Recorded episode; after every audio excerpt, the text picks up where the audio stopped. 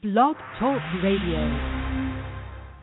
Welcome to Be Simply. This is she, and I want to thank you for joining us in this moment. We are connecting to food alchemy and the alchemy and serendipity that can occur when we have a conversation with the plant kingdom and the food that we're placing in our sacred temple, this body, this vehicle that is moving us around. And what I'm going to do today is share some simple things that we can connect with to educate ourselves on what's possible in the arena of depression. And uh, in the last segment, we talked about moving fall to spring.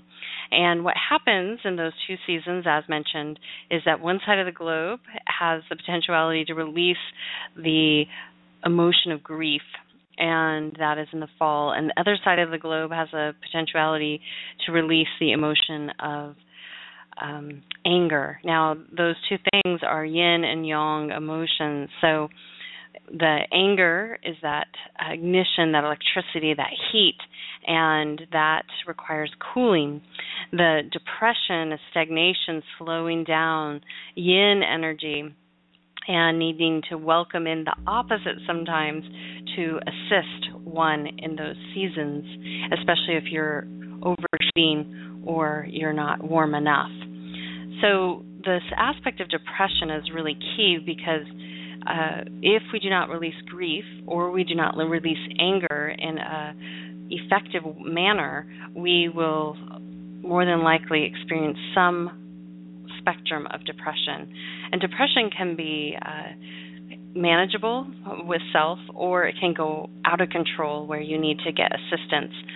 So, for anyone listening that's experienced depression and has varying degrees, uh, I really recommend to make sure that you have a support team and uh, you really ask friends and family to be really honest with you where you're at, and then decide how you're going to treat that depression in Western medicine, they have pharmacology, uh, which, in from my own perspective, in working with people in depression and living with someone that uh, suffered with depression, can sometimes put on a band aid. It puts a, a shield on you until you can get stabilized. Now, that can be really helpful, especially if you're in a 911 situation and you need to get stabilized. And so it's basically you get put into a holding pattern till you can find your way and then move forward. Would not recommend uh, being on antidepressants your whole entire life because then you're never addressing the issues. That's why a team approach is really important. Today, uh, rather than addressing Western pharmacology, which there's a lot of information out there, you can go out there and check it out. We're going to talk about uh, a couple ideas that you can employ if you want into your life. And know we have these varying degrees. So if you've had anything in your life happen to you where you feel that you haven't addressed um, some grief, some loss, uh, loss of yourself, if you're uh, this can happen if you're a parent and you move into parenthood and you mourn the loss of the life you had prior to the children. It's not that the children aren't beautiful additions to your family, but it's an adjustment and that can take a while for you to really understand what that means and to step into those new roles. If you've lost a loved one, if you've lost a relationship, all these things can create grief. And it's really important to manage that grief and release the grief so you're not holding on to it.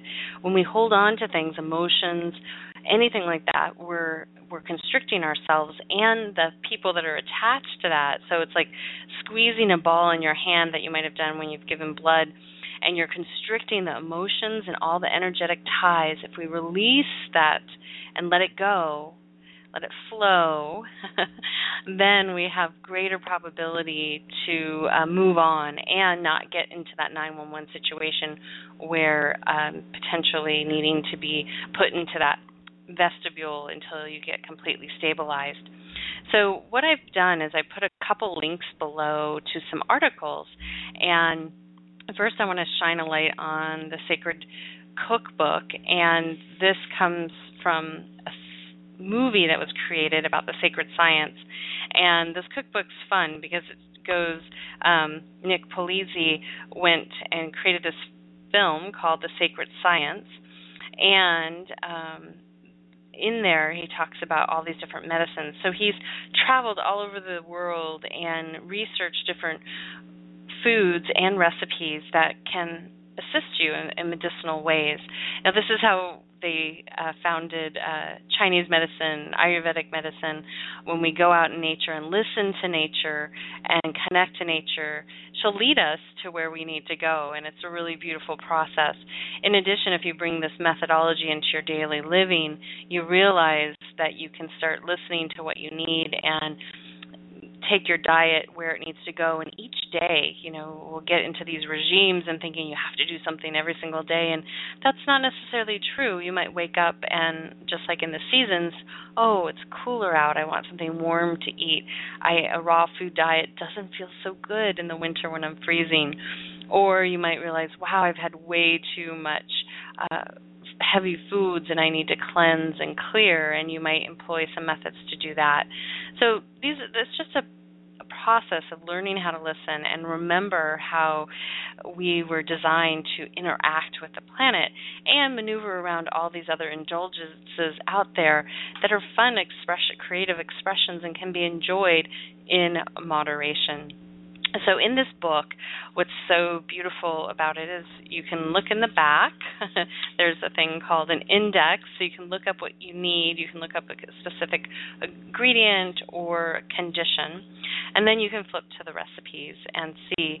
So we're going to talk a little bit about uh, this recipe tibetan rhodiola tea, and this is a rose root, and it grows uh, at altitudes of 11,000 to 16,000 feet and it's a cactus-like plant with a bright he says red in addition i posted a picture it's a, yellow flower too with tree-like bark uh, and it is a bark which is widely used in places like tibet syria to make delicious cinnamon colored potent and curative tea. So you're seeing here in just this quick uh, expression uh, if you remember ever having uh, when they use the word cinnamon, anything uh, cinnamon colored, not flavored necessarily, uh, really ha- commands your attention, especially if you get a lot of it. This is an ancient sacred herb in Tibet. Tibetan monks have been said to use it to strengthen their spiritual power since the beginning of their civilization. The uh, main ingredient in uh, this plant is the glucoside, which has been shown to improve cognitive function, sexual function, as well as alleviating depression.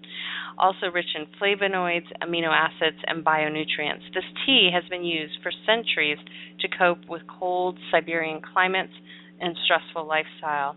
To this day, it is said in Siberia that people who drink Rhodiola will live to be a hundred.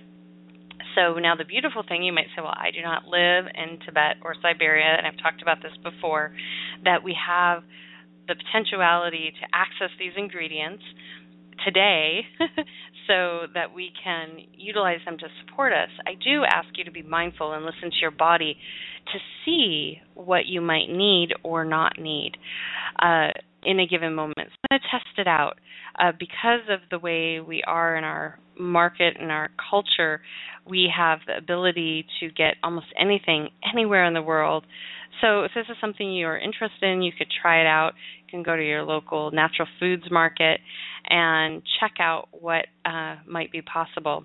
And as I'm double checking photos, yes, there's a red one and a yellow one because I posted a, a, red and a yellow. I'll to do a little bit more uh, research on that, but different col- colors.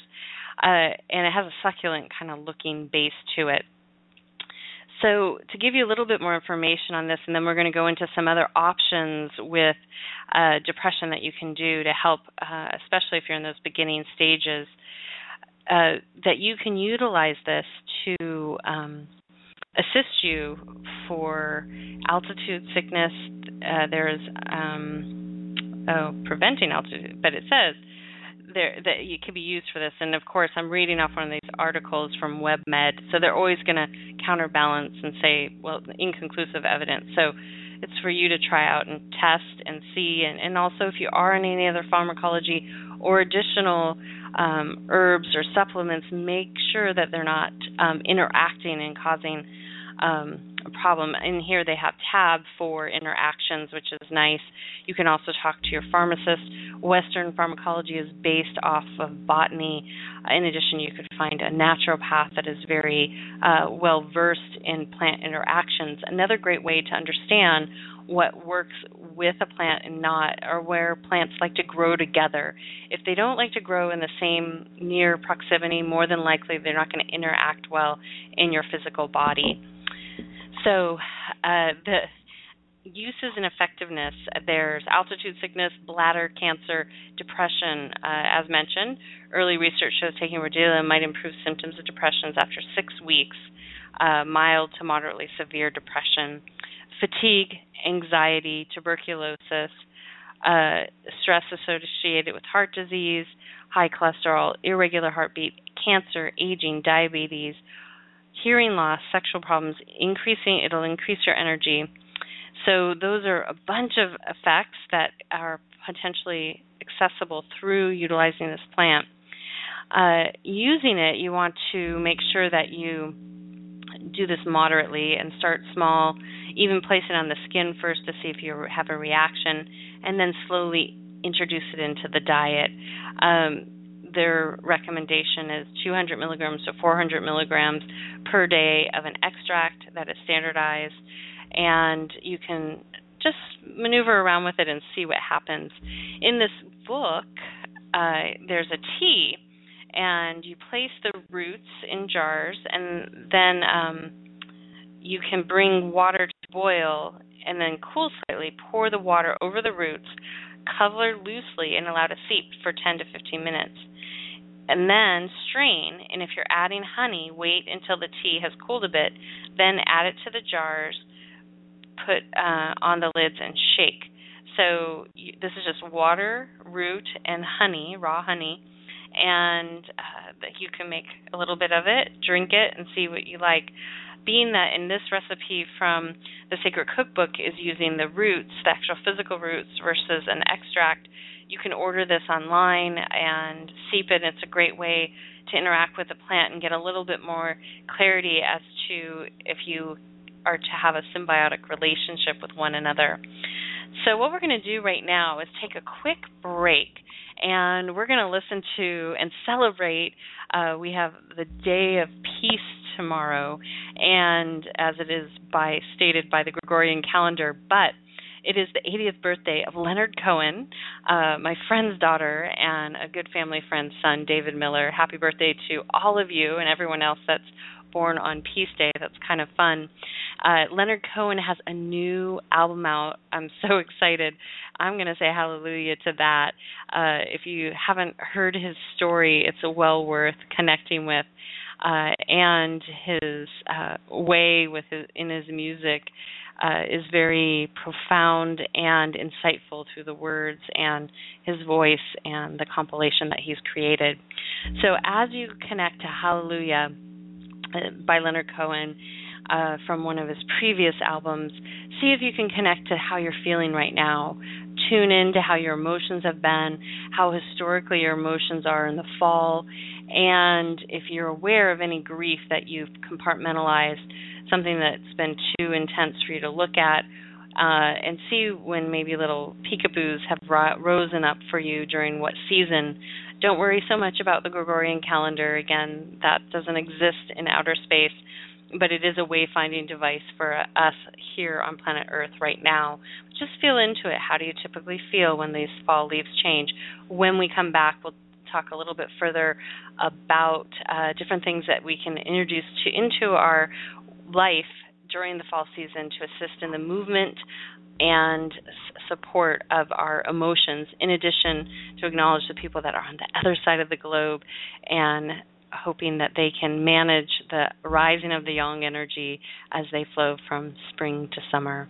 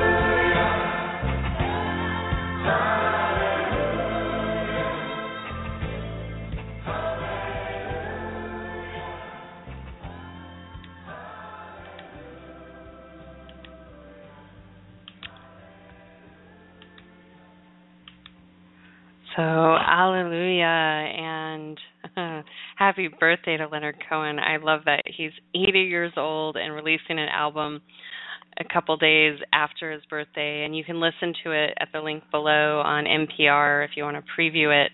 Uh, got a little bit into it before starting the segment today and uh, like it already.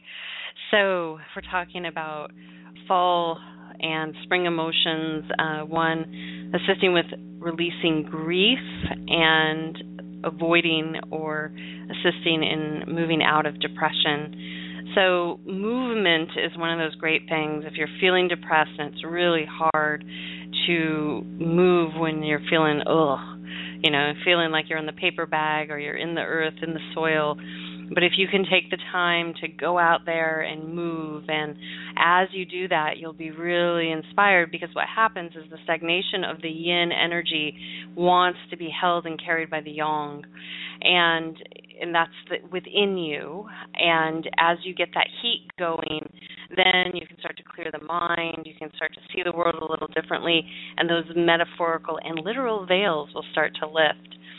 So, one way to uh, assist in mood enhancement, and I've talked about this before and had fun um, with it myself, uh, experienced this firsthand, is that vinegar um, assists in warming and bringing up that yang energy. It creates temporary warming, circulation of energy, the chi in the body, and removes stagnations in the blood. It can be uh, quickly alter emotional stagnation as well, particularly in children. Bad moods will usually disappear in a few moments after taking vinegar. And if you take a, a bunch of vinegar, not too much, but enough that it doesn't make your stomach sour, uh, you'll notice how happy it makes you. And if you're already happy, you'll be really euphoric. So uh, this is coming out of the Healing with Whole Foods, the Asian and Modern Nutrition by Paul Pitchford, his third edition. Uh, the sour and bitter flavors of vinegar reduce accumulations in the liver and the abdomen, resulting from a rich diet. Lemon juice helps in this manner to sometimes extent, but is a cooling and more moderate remedy. People who feel toxic, sluggish, during a transition from refined food and meat centered diet um, to one of whole vegetables can pro- profit from a little vinegar and lemon for that purpose. So you can put some vinegar and lemon in water, and uh, this will help get everything moving. Vinegar also neutralizes poisons in the body and is good for food poisoning. Taking a quarter teaspoon every 15 minutes until you're relieved. Uh, one of the best applications of vinegar in case of nausea from eating old foods, overly fermented foods, um, or too many combinations. So, if you're feeling some indigestions, vinegar relieves damp conditions such as edema, overweight, excessive mucus, athlete's foot. Soak your feet in vinegar to help clear up athlete's foot. Vinegar stops bleeding, used in treatment for nose bleeding, uh, spitting up blood, and uh, fainting, uh, loss, anemia in childbirth. Vinegar removes parasites. Most worms that live in the digestive tract soak raw salad vegetables in a diluted vinegar water solution to remove parasites. Uh, there's a salad recipe in here that you could check out. Vinegar overcomes the toxic effect and pain of insect bites and stings. Apply to the area repeatedly or use vinegar compress until there's relief. So, this is a beautiful thing. Uh, my grandmother used to rub it on my father when he'd have a sunburn, and my sister. uh, she didn't like that too much, but it does assist with um, allowing yourself to um, heal and remove the pain. So another thing that's listed in this book on page 339 is that the dosage, if you're feeling a little um, depressed, moderate to little to moderate, you can utilize a couple things that, in your diet, which are brown rice, cucumber, apples, cabbage, uh, and it's not by accident that these things are available in the fall when we're releasing grief. I get so excited when I see this. So, apple season, uh, cucumbers coming off of a late summer crop, uh, cabbage, you're ready for your winter soups, wheat germ, uh, wild blue green microalgae, apple cider vinegar. Including one of these foods in each meal is equally adequate. So, what you can do is uh, take a dosage of one teaspoon of vinegar in a little water while experiencing depression up to three times a day. In addition, 1.5 grams of blue green one to three times a day. Severe depression often accompanies other imbalances, so that's why if you've gone too far, you're going to need a teamwork, some teamwork to get you out of there. And don't let it go too far. And if you know it's too far, then just raise your hand and find a good friend and see what you guys can come up with as as a plan of um, approach, plan or approach to manage what's going on. In addition, uh, depression, addi- additional foods for depression are, as mentioned, uh, green foods. So we have the apple, the cucumber, the blue green algae, but green foods, magnesium rich foods, watermelon, which in certain parts of the North American hemisphere we're still having a little bit of watermelon left um, especially we have a, a later summer here. It goes into September, October. So you still might be able to get some of these nutrients in you. And those are just some simple, easy ways, uh, if you so choose, to really manage what's going on with food inside of you. So, if you're inspired and you want some additional support in finding your way in the conversation between food and our emotions and our connectivity to nature, please feel free to reach out to me at Suzanne Toro at gmail.com. In addition, there's some article links where you can read additional information. The links to the artists are there too. Please feel free to check out what they're doing. And what we're going to do is we're going to uh, sign out with a little bit of Shylah Ray Sunshine and as we do that, I would love for you to be honest with yourself where you're at. Uh, so much in our Western uh, developed country culture, we're taught, and even in our emerging uh, cultures, we're taught to put on a mask and pretend that everything's okay when it's not. This is a perfect time in our evolution to start being truthful with yourself first and then others. We're all doing the best we can. So as you connect to Shylah Ray Sunshine, connect to truthfully. And until next time, this is she signing out with a full heart, a big smile, a soft gaze, a deep bow, and a namaste. Be simply.